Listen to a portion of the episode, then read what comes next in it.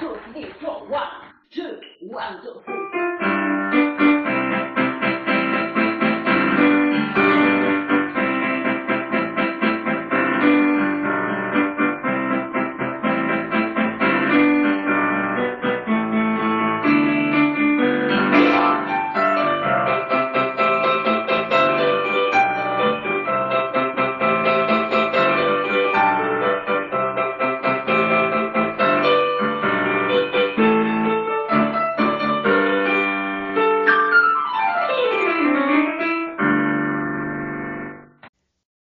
Willkommen alle, ich Roberto, das ist Moto Podcast. Cari amici del Moto Podcast, buongiorno a tutti, sono Roberto Lachin e oggi non a caso ho fatto una presentazione in lingua tedesca perché l'ospite di questa settimana abita in Germania, non è una persona tedesca, anzi la definirei una persona zingara per eccellenza, girovaga o girovaga, come volete vederla voi. e mm, eh, brevemente viene dalla Polonia, ma ha studiato molti anni in Italia e adesso è felicemente sposata e vive in Germania. Ma eh, diamo direttamente la parola e presentiamo a tutti Alina Konarska Schmidt. Ciao Alina! Ciao Roberto! eh, sì, ehm, allora sugli studi in Italia ti devo un, pe- un pochettino smentire. Ai ai ai, subito, iniziamo subito male. Sì, male, male, subito, il voto pessimo, sì, no, sto scherzando. Allora, mh, ho studiato non tanti anni in Italia, ma ho vissuto tanti anni in Italia. Ho studiato più in Polonia le- che in Italia, Mhm. che la mia patria, ma poi, mh, allora, in Polonia ho studiato il pianoforte e pedagogia strumentale. Sì. E poi in Italia ho studiato il canto lirico con la specializzazione barocca. Oh, benissimo. Insomma, una vita per la musica, oserei dire. Sì, certo, una vita per la musica, la musica per me è tutto, la musica per me è la vita, è la vita che vorrei sempre condividere con, con tutte le persone, perché soprattutto il canto, infatti per quello in Italia, perché è la patria del canto. Eh, il Sì. pianoforte è la mia professione, come definisco anche nella mia pagina web, che se vuoi poi pubblicizzi. E poi mi darai il sito internet che lo metto nelle note della puntata. Certo, Ehm, lo dico sempre, il pianoforte è la mia professione, il canto è la professione e anche una vocazione per me. Mm. Io da sempre, la mia anima era cantante da sempre, anche se non era definito di quale genere, però la mia anima ha bisogno del canto, la mia anima si sazia del canto, eh, non solo si sazia, ma eh, secondo me posso esprimere anche l'amore verso gli altri cantando e facendo i concerti. Che belle parole, che belle parole. Eh, però adesso sono io che ti interrompo perché partiamo un attimo dalle origini. Quando eri una infante, mm? quando eri in Polonia, quindi in quale città sei nata o dove hai vissuto? Eh sì, Roberto, infante, perché adesso non hai neanche detto che, eh, posso dirlo, non c'è problema, eh, ho 45 anni. Ma eh, tenuti benissimo, devo dire, perché dopo tutto Ah, quello perché tu che si vedi, soprattutto dal motopodcast, si vede tutto, certo, la faccio. Comunque ci sono le tue foto, mi pare, nella tua pagina internet, quindi chi è ipovedente o ci vede potrà Ah, giudicare dal materiale. Dal Chi ci materiale. ipovede, chi ci ipovede o ipervede, ecco, va bene. Sì. Ehm, sì, allora, l'infanzia, Hmm, da dove devo iniziare? Allora, come tutti i Beh, bambini, la, la città di nascita, dove sei nata? la mia città, proprio per dire eh, di che cosa si tratta, si chiama Bydgoszcz. Scritta però, attenzione, B, I, D, G, O, S, Z, C, Z. Ammazza, bingo! Vinto? No, Bigos, Bigos è un piatto polacco invece, invece. Anche.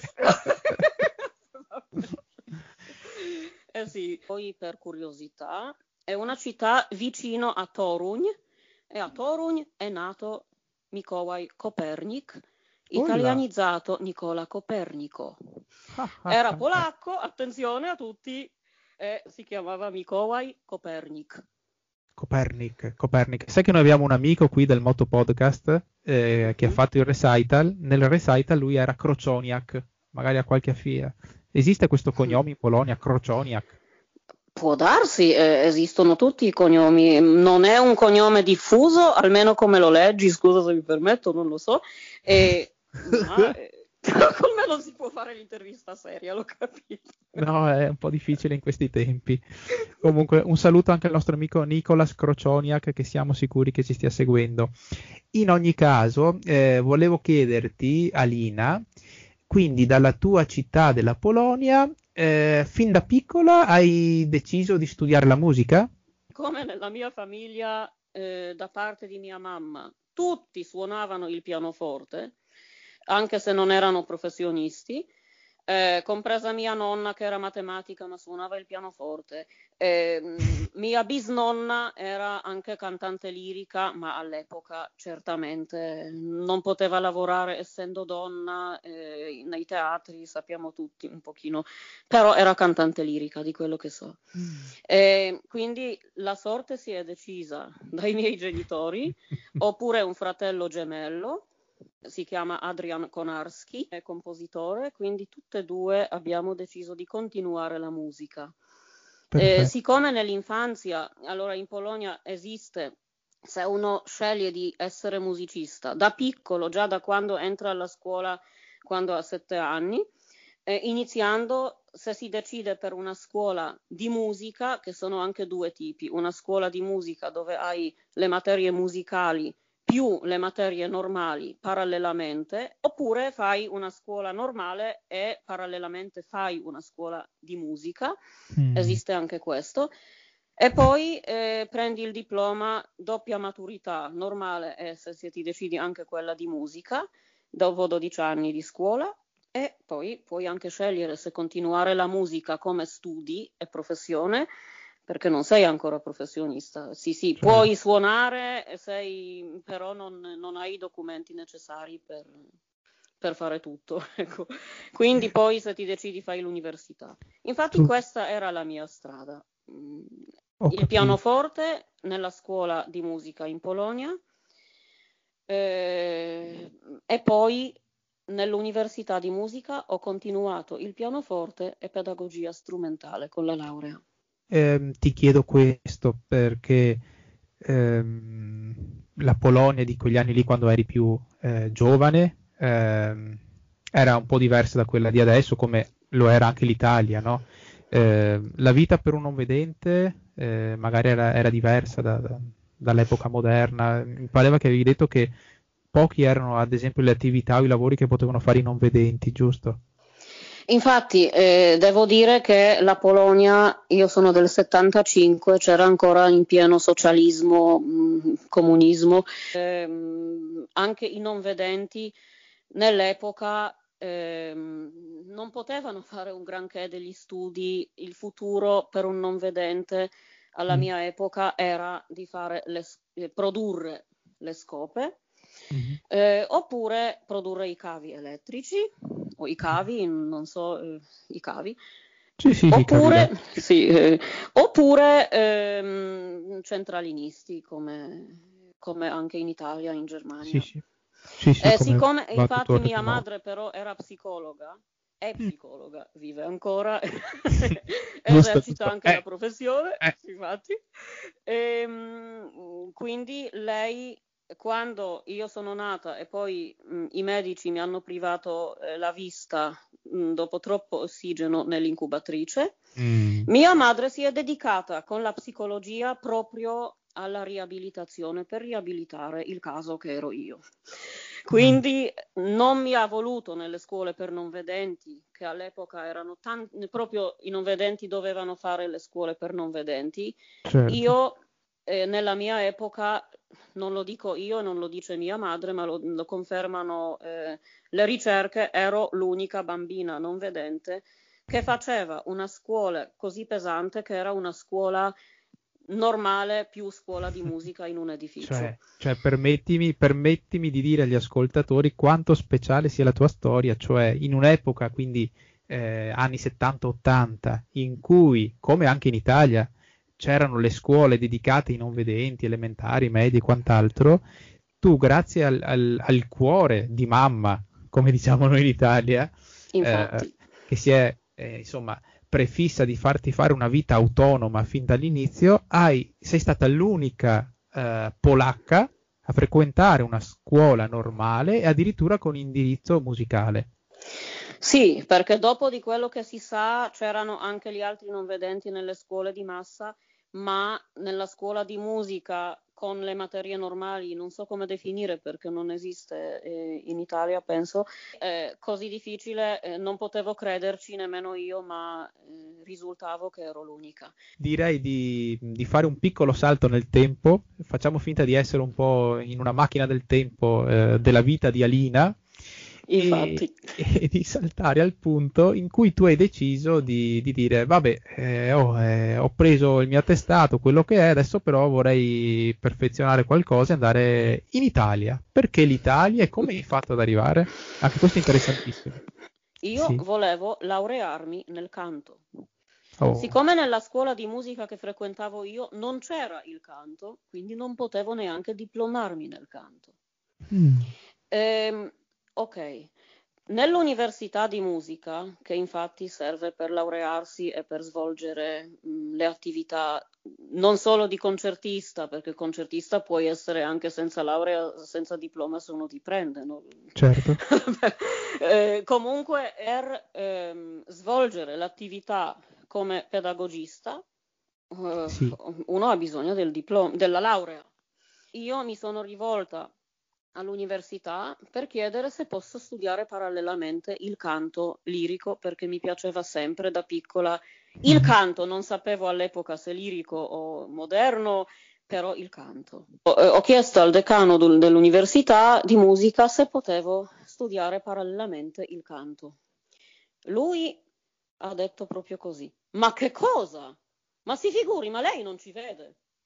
Mamma mia, anche so tu Alina che non, ci vedi, vedi, perché vuoi fare questo? Ma cosa? infatti è guaio, ma io ho detto, ma lo so benissimo che non ci vedo, signor decano, però... Eh, no, però guardi, lei non, non, può avere la coscienza sul palcoscenico, lei deve essere attrice per, fare, per lavorare in un'opera lirica.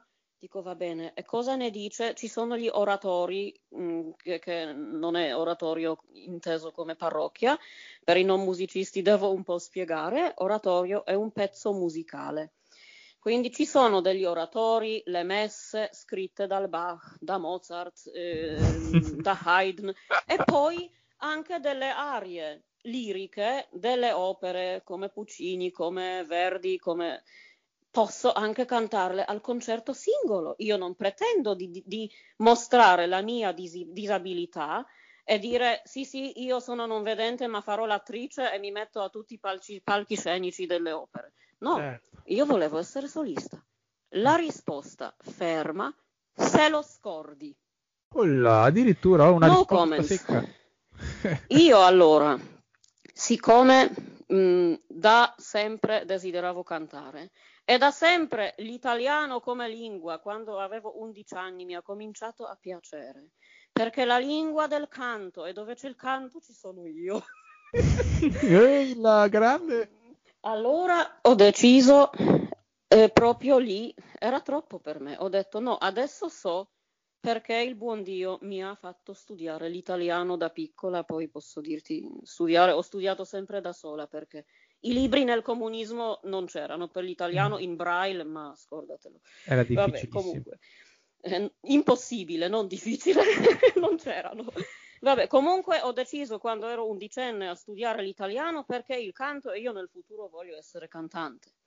Mm. E allora, dopo, eh, eh, aver, dopo questo detto del decano, ho capito tutto. Ho detto, va bene, adesso è tutto chiaro. Ho studiato l'italiano, il progetto era già tutto progettato per me. Io devo andare in Italia, che è la patria del canto, per studiare il canto lì. Se non mi vogliono nella mia patria a esprimere la mia anima, vado magari dove ho, eh, dove ho più possibilità. E in effetti in Italia nessuno mi ha posto queste barriere. Allora, innanzitutto ti vorrei chiedere eh, facendo un altro piccolo salto nel tempo, diciamo che, come mi hai detto privatamente, con, con qualche difficoltà, anche lì sei comunque riuscita ad arrivare in Italia. Mm. Eh, sì, con moltissime difficoltà, perché non c'eravamo neanche nella comunità europea all'epoca. Per il mm. canto mi sono abbattuta e ho detto devo essere forte perché o piangerò tutta la vita o dovrò fumare per smettere di cantare. Eh, sì, infatti, vera- non era uno scherzo. Io ero determinata, dico o fumo per perdere la voce o non mi smetto di sognare di, di studiare il canto, di essere cantante. Però tu ce l'hai fatta, eh, questo è quello che vorrei far capire ai nostri amici ascoltatori, eh, sei partita da una situazione molto difficile, da, da, un contesto storico molto particolare come era la Polonia di quegli anni, con molte restrizioni, ma hai studiato in una scuola normale, hai, sei riuscita a conseguire il titolo che volevi eh, e avendo trovato altre barriere per quello che volevi continuare, il, il, canto, la passione della tua vita, addirittura di punto in bianco sei riuscita a trasferirti in Italia da non vedente straniera che per quell'epoca eh, con molta difficoltà magari anche nella lingua, no? come ti sei trovata in Italia appena arrivata? Infatti io pensavo sì, l'Italia va benissimo perché è una coincidenza che è la patria del canto, quindi eh, corrisponde ai miei sogni però non avevo né casa, alle, eh, prima non avevo né amici, quindi dovevo iniziare da zero, proprio una nuova Alina. E certo. quindi la conoscenza della lingua italiana mi ha aiutato tantissimo. E gli italiani è un popolo molto aperto. E infatti penso, eh, eh, so già che quando anche qualcuno che non conosce l'italiano dice buongiorno o dice sì, già gli italiani, wow, parli italiano! Sì, quindi questo mi ha dato anche coraggio. Andiamo avanti con la nostra macchina del tempo di Alina e sì, diciamo che... macchina del tempo. sì.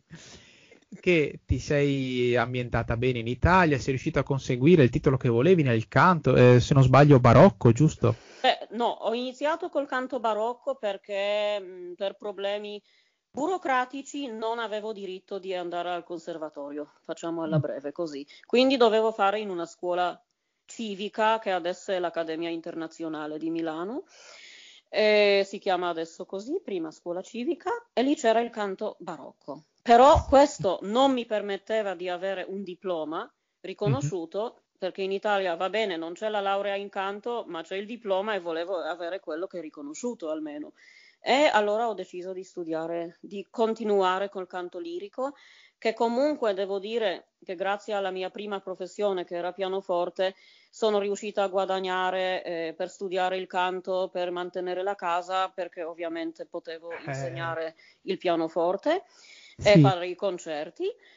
Beh, eh, proseguendo nella storia, una volta che hai ottenuto tutto quello che volevi, che magari ti stavi anche ambientando in Italia e stavi pensando, vabbè, adesso mi fermo qua, invece no, c'è stato un altro stravolgimento nella tua vita. Ecco, quindi l'Italia mi piaceva, avevo la mia professione dei miei sogni, tutte e due addirittura, facevo concerti come cantante, come pianista, eh, dialogo nel buio, tutto, però mi mancava nella mia vita perché io penso per essere compiuta mh, nei miei sogni ho voluto anche avere una persona a mio fianco con la quale condividere no, le tristezze e delle gioie della vita quotidiana. No. E io dico, nonostante ma... tutto, hai voluto avere anche un compagno nella vita, che vergogna. Certo, che vergogna.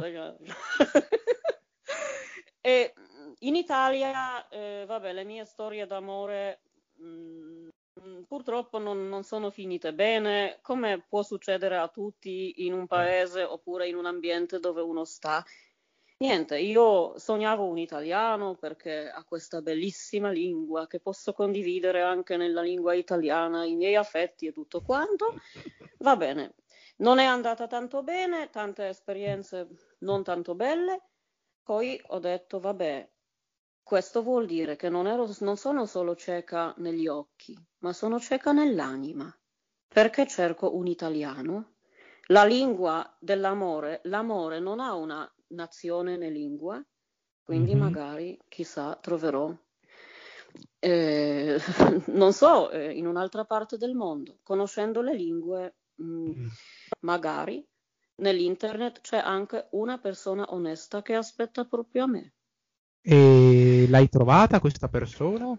Ho trovato, mio marito è tedesco, eh, quindi non parla polacco, Mhm. parla inglese, quindi con la mia famiglia eh, quando arriviamo in Polonia o loro vengono da noi eh, parla inglese.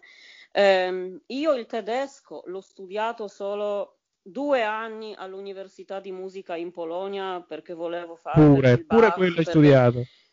Eh, sì, perché dicevo, ma cosa faccio? L'italiano lo sapevo già, eh, vabbè, quindi Eh. no. L'inglese l'ho studiato a scuola, francese privatamente, russo l'ho studiato a scuola, dico wow. Pure. Tedesco mi manca, è l'unica lingua che propongo che ancora non ho neanche ehm, masticato per niente, non ho neanche morsicata, non ho niente.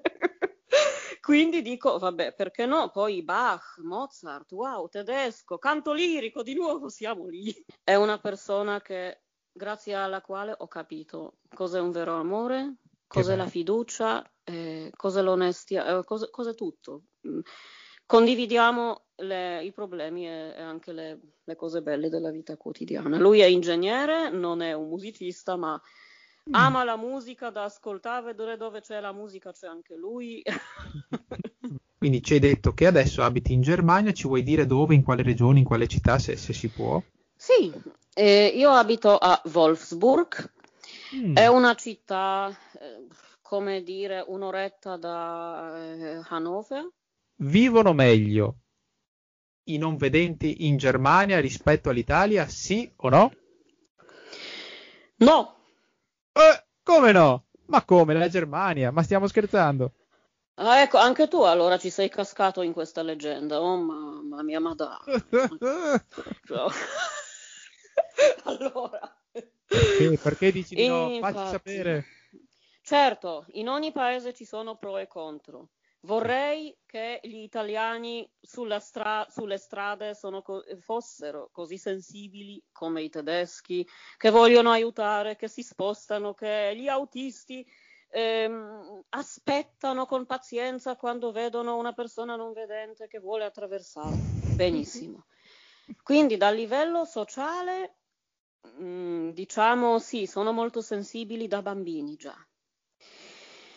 Dal livello eh, economico, i tedeschi hanno cosiddetto Blindengeld, che vuol dire i soldi dei non vedenti, tradotto molto molto volgarmente. La, paghe- Ehm, la paghetta dei non vedenti. la paghetta. Eh, che questa paghetta varia mm, rispetto alle regioni. Qua dove sono io, che è la regione che si chiama Sas- Sassonia Bassa, Mhm. Eh, perché esiste anche Sassonia, dove c'è Dresden, dove c'è Lipsia, quindi questa è Sassonia Bassa, eh, i non vedenti eh, prendono questa, eh, questi soldi per non vedenti sono 300 euro al mese. Oh, 300 euro, pensa, pensa. E E questa è- basta. è la regione dove si prende il tasso più alto, hai detto?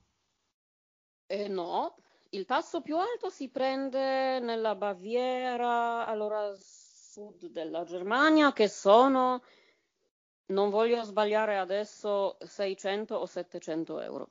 Ok, allora, eh, amici italiani che volete trasferirvi in Germania, mi raccomando, andate in Baviera. No, amici italiani, non lamentatevi e non dite sempre che, eh, che i non vedenti altrove sono sempre messi meglio che in Italia. Ah, no, sì, sì, sacrosanta verità. Dobbiamo smettere di lamentarci, assolutamente. infatti i polacchi anche si lamentano. Abbiamo qualcosa in comune, infatti, eh, italiani e polacchi, vabbè. Eh, no, sto scherzando. Comunque, mh, sì, eh, la paga per un non vedente è questa, perché giustamente uno spera che un non vedente in Germania trovi il lavoro. E già qua arriviamo al dunque. Mm. Il È lavoro. facile trovare lavoro a sto punto, visto che Ma sì, certo, eh, centralinista, se ti prende un eh, se ci- centralino c'è ancora perché è tutto automatizzato, certo, se ti prende, ovviamente sì, ci sono tanti che lavorano come centralinisti. Ehm, oggi c'è anche una nuova possibilità che si chiama molto tedesco, eh, inglese anzi, non so perché, Discovering Hands, allora le mani eh, Che scoprono. scoprenti, le mani scoprenti. Scopritrici. Scopritrici. Sembra qualcos'altro, però. Bene, cosa scoprono ste mani? Eh? Eh, le mani eh, scoprono, attenzione, mh, mm, come devo dire? Eh, allora, è lavoro piuttosto per le donne Oh, che devono scoprire le malattie tipo cancro al seno femminile.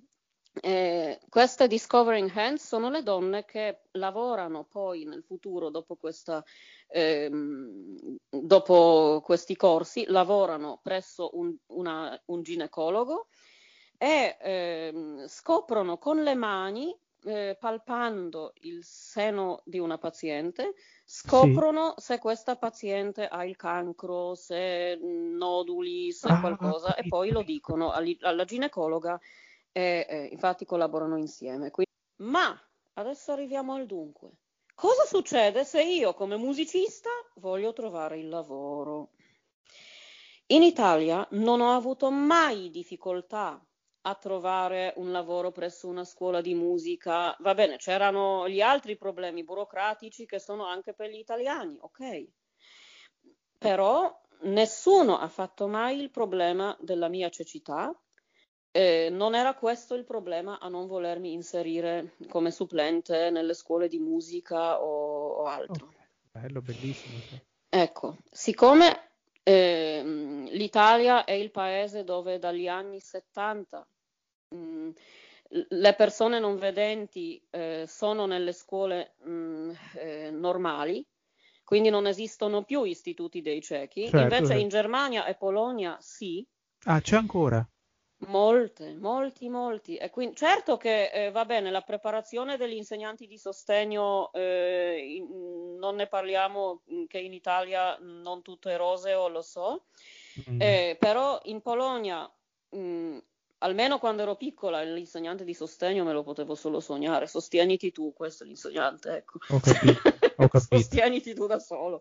Eh, quindi, essendo però le scuole eh, per non vedenti, gli istituti speciali, magari per quello, penso io, per quello con l'integrazione a livello lavorativo non è così, non va così bene in Germania. Capisco. Perché la domanda che mi facevano quando ho voluto all'epoca, non so, quando, eh, eh, quando ero laureata in pianoforte erano gli anni 90.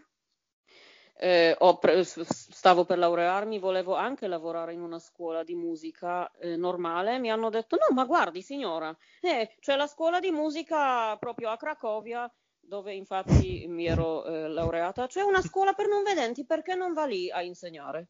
Ti Ecco, indirizzavano. bella.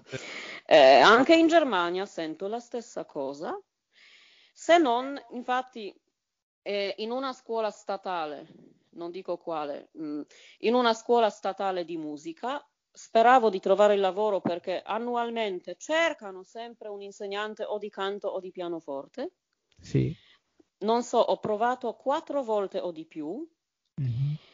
Certo, uno può dire va bene perché magari non sei brava. Bene, ok, però come si dice, eh, i frutti parlano da sé. Come mai in Italia non avevo problemi di queste cose? Anzi, dicevano wow, che bella preparazione, noi che dobbiamo, eh, se, se vogliamo eh, fare queste cose che fa lei, dovremmo studiare molti anni, lei è molto preparata. Qua la preparazione, ok, mi dicono siamo tutti eh, stupiti dalla sua preparazione, come va con gli allievi, che bello, che bello, però eh, non è scritto perché? Perché non lo possono scrivere, anzi, nelle pubblicità delle scuole c'è scritto l'integrazione, bla bla, tutto quanto.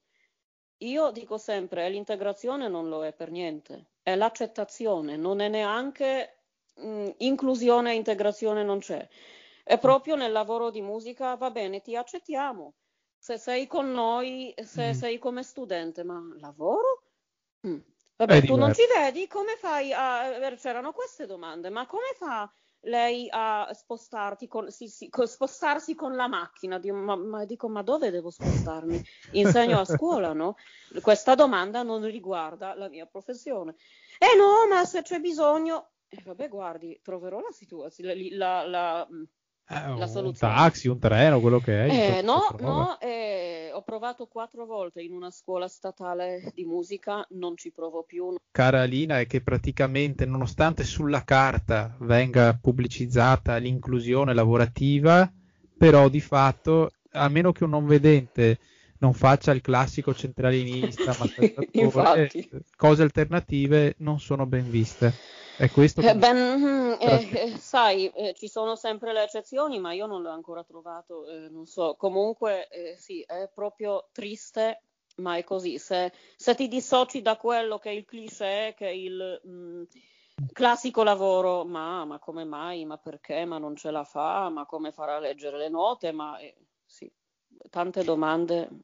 Ho capito, quindi avete visto, Però- cari amici, noi che pensiamo sempre che magari la Germania, eh, grande stato europeo, magari lì i non vedenti siano, siano in una situazione migliore della nostra, ma magari eh, al netto di pro e contro, forse, forse qualcosina siamo un po' più avanti noi in Italia, almeno a livello di inclusività lavorativa, eh, penso.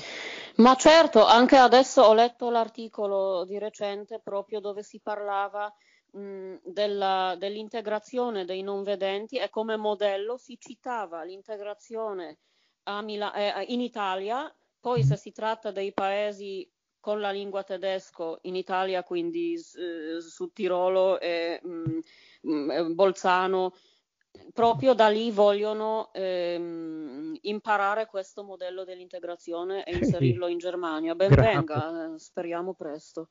E quindi eh, l'Italia, se si tratta di questo, è un modello per tutti i paesi europei, lo dico non solo io, ma lo dicono anche le ricerche psicologiche e altre.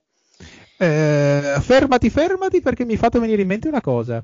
Quando Mm. abbiamo parlato l'altro giorno, prima della registrazione, mi ricordo che io ti avevo chiesto, ma dimmi anche qualcosa di carino che magari non hai mai visto in Italia. E tu mi dicevi che lì i disabili in Germania hanno la chiave. Ah, ecco. Ehm. Cos'è sta chiave? Cioè, cioè, ognuno ha la chiave della casa, non solo i disabili. Comunque, la chiave di cui ti ho parlato, chiamata Euroschlüssel, allora è una chiave europea. Oh. Vuol dire, ci sono le toilette pubbliche quasi in tutte le stazioni ferroviarie, mh, le strutture pubbliche. Nelle toilette per disabili devi avere una chiave per entrarci. Questo previene che gli altri dicono: Ah, le, le toilette per disabili sono pulite e ci entro anch'io. E certo, va bene, come non disabile. Ah, Mm, certo, mm, mm. certo. Comunque, per tutti i paesi tedescofoni, quindi Germania, Svizzera, in Svizzera c'è anche. Mm, Roberto, tu mi parlavi anche che a Bolzano hai visto e non sapevi cosa Sì, infatti eh, a. Bolzano mi ero entrato in un luogo pubblico, penso, a Bolzano o al Sud Tirolo, una delle due, e mi Mm. ricordo che ho detto alla signora, scusi, vuole andare sul bagno per i disabili? Ce l'ha la chiave? No. E allora non può andare. Ma come? Me la dia lei? No. Eh no, io non ce l'ho. E, e non ho capito. Adesso che mi E hai spiegato questa cosa ho detto, oh, cavolo. Adesso ti ho, ti ho illuminato io, ecco. Sì. Eh. Eh, quindi anche qua in Germania eh, trovi le persone che mh, vogliono a tutti i costi parcheggiare nei posti per disabili, soprattutto nei supermercati dove è privato, quindi eh, nessuno se ne importa e poi ti rispondono anche male se gli dici come mai, se gli chiedi. Questo, questo è un problema che c'è anche in Italia, sai, a dire vero. Eh, infatti. In Polonia, mm, mia madre che vive in Polonia ovviamente mi dice che non è più il problema nei supermercati perché fanno proprio tutta la zona dove devi parcheggiare, non solo il parcheggio, ma anche tutta la zona di un colore, so, è blu, colore per disabili, non mi ricordo. Mm, non vedendo non lo so. Eh, penso di Ok, sì, è vero. Comunque un colore dedicato ai disabili. Dedicato ai disabili, eh, come in tutta anche da- Europa, ah. penso blu. Boh. Comunque, eh, sì, non è colorato solo il parcheggio, ma anche ehm, i posti adiacenti, che questo previene. E poi c'era anche mh, prima, mia madre diceva che in, alcuni supermercati c'è un cartello che dice: Ma davvero vuoi prendere anche la mia disabilità o la, una cosa del genere? Oppure vuoi, vuoi prendere davvero il mio posto? Eh, le cose che fanno riflettere. Eh sì sì, Eh, am- amici, amici ascoltatori, questo è un bellissimo eh, segnale, devo dire, è una bellissima idea. Eh, che potremmo proporre anche noi ai nostri negozi, alle nostre catene di negozi o quant'altro, un, un cartello, qualcosa che dica ma vuoi veramente prenderti anche questo posto? Ah, stupendo, grazie Alina che ce l'hai detto. Eh beh, io ho solo da- detto un dato di fatto che c'era in Polonia, mia madre me, l- me l'ha letto una volta, non so se adesso c'è ancora, ma di quello che mi dice lei c'è più sensibilità rispetto a questo.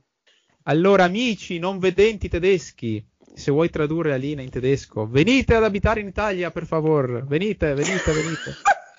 Devo tradurre davvero? se vuoi. Ja, liebe blinde Freunde, ähm, ja, jetzt, ähm, ihr sollt alle nach Italien kommen, denn da die blinde Personen leben ein bisschen besser.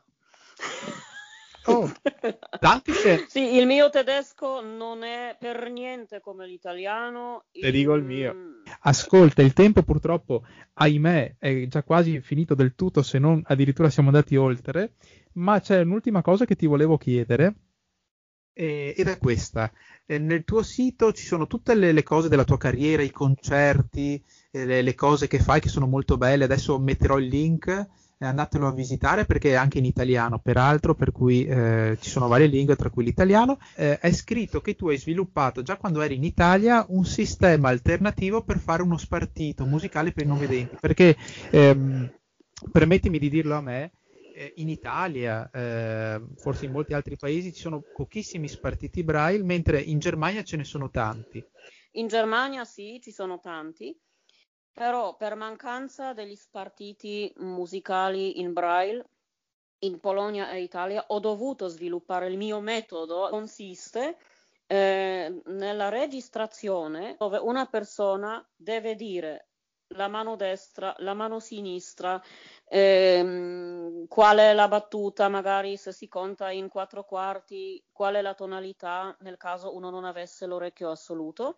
Non entriamo nei dettagli Certo. per i musicisti. Comunque deve spiegare tutto e descrivere, quindi non, non basta la registrazione eh, del CD.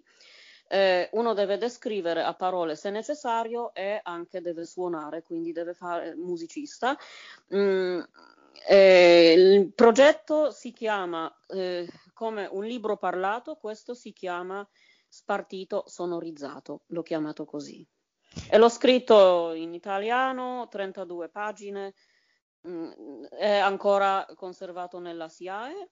È registrato Ehm, presso la SIAE. Sì, e, e niente, se ci sarà un musicista interessato, dico un musicista non per discriminare gli altri, ma perché è veramente dettagliato in 32 pagine, descrivo come deve avvenire questa registrazione per essere leggibile a un musicista, per essere autonomo a imparare un pezzo. Perfetto, allora eh, lanciamo questo appello, se ci sono musicisti non vedenti o comunque eh, persone eh, che lavorano nel campo della musica e magari vorrebbero ampliare la possibilità di leggere la musica agli spartiti anche ai non vedenti, se volete provare a contattare Alina con Arska Smith, eh, scrivete a noi del Moto Podcast o contattatela magari attraverso il sito internet di cui troverete il link nelle note della puntata o nella pagina Facebook che abbiamo, ricordiamo la pagina Facebook Motto Spazio Podcast o la nostra mail mottopod tutto attaccato chiocciola yahoo.com e vi metteremo in contatto o potete direttamente mettervi in contatto con Alina per, per queste cose. Alina, eh, permettimi ancora di dire due parole per, per, quanto riguarda la tua persona, una vita veramente fantastica la tua, eh, non ti sei arresa a quello che poteva essere il destino per una persona non vedente in quel periodo storico così particolare, eh, grazie anche magari al supporto di tua mamma, come ci hai detto. Beh, guarda, scusami, non mi sono arresa io, è sbagliato, non si sono arresi i miei genitori, anche mio padre che è, è ingegnere elettronico della professione e capiva sempre che gli studi per me come non vedente sono importantissimi, Oh, per tutti, sì, ma sì, anche sì, per me. Quindi mi hanno supportato, tu- supportato tutti e due e ho un- i genitori fantastici. Io da sola non ce l'avrei fatto per, per niente, quindi non è da ammirare quello che faccio io perché normale, è la conseguenza come mi hanno eh, cresciuto i miei. Quindi ho i miei Beh, genitori fantastici. tale, tale genitori, tale figli, tale padre, tale figlio si dice in Italia, no? Quindi eh, questo messaggio lo, lo, ampliamo anche ai genitori di magari di ragazzini non vedenti, non fate eh, che la disabilità di, di, vostro figlio o di vostra figlia sia una limitazione, ma cercate di, di, rendergli la vita il più possibile inclusiva. E guardate che po' di vita ha avuto Alina, cioè oltre a girare il mondo ha fatto tutto quello che ha voluto, a parte imparare il tedesco. Vabbè, se posso fare solo un appello a, alle persone con disabilità, non arrendetevi, eh, la vita ne vale la pena vivere e non lottate con i nemici, lottate per essere voi stessi, lottate per, per adempiere, compiere i vostri desideri, che non Grazie. siano solo sogni. Grazie. Non lottate con i nemici, lottate per essere le persone valide, le persone nella società. Grazie. Grazie a te Alina. Io avrei una domanda dell'ultima ora di cui non ti ho mai parlato in fase di pre-registrazione, ma è una richiesta tut court, vediamo se mi dici di sì, mm-hmm. perché so che vicino a te c'è uno strumento musicale, avresti voglia di creare, improvvisare una sigla finale per il Moto Podcast, qualcosa di pochi secondi? Ok, deve essere cantata o deve essere suonata o deve essere tutte e due? Tutte e due, direi, con la tua voce da pianista prende il posto al pianoforte. Motto. Motto podcast.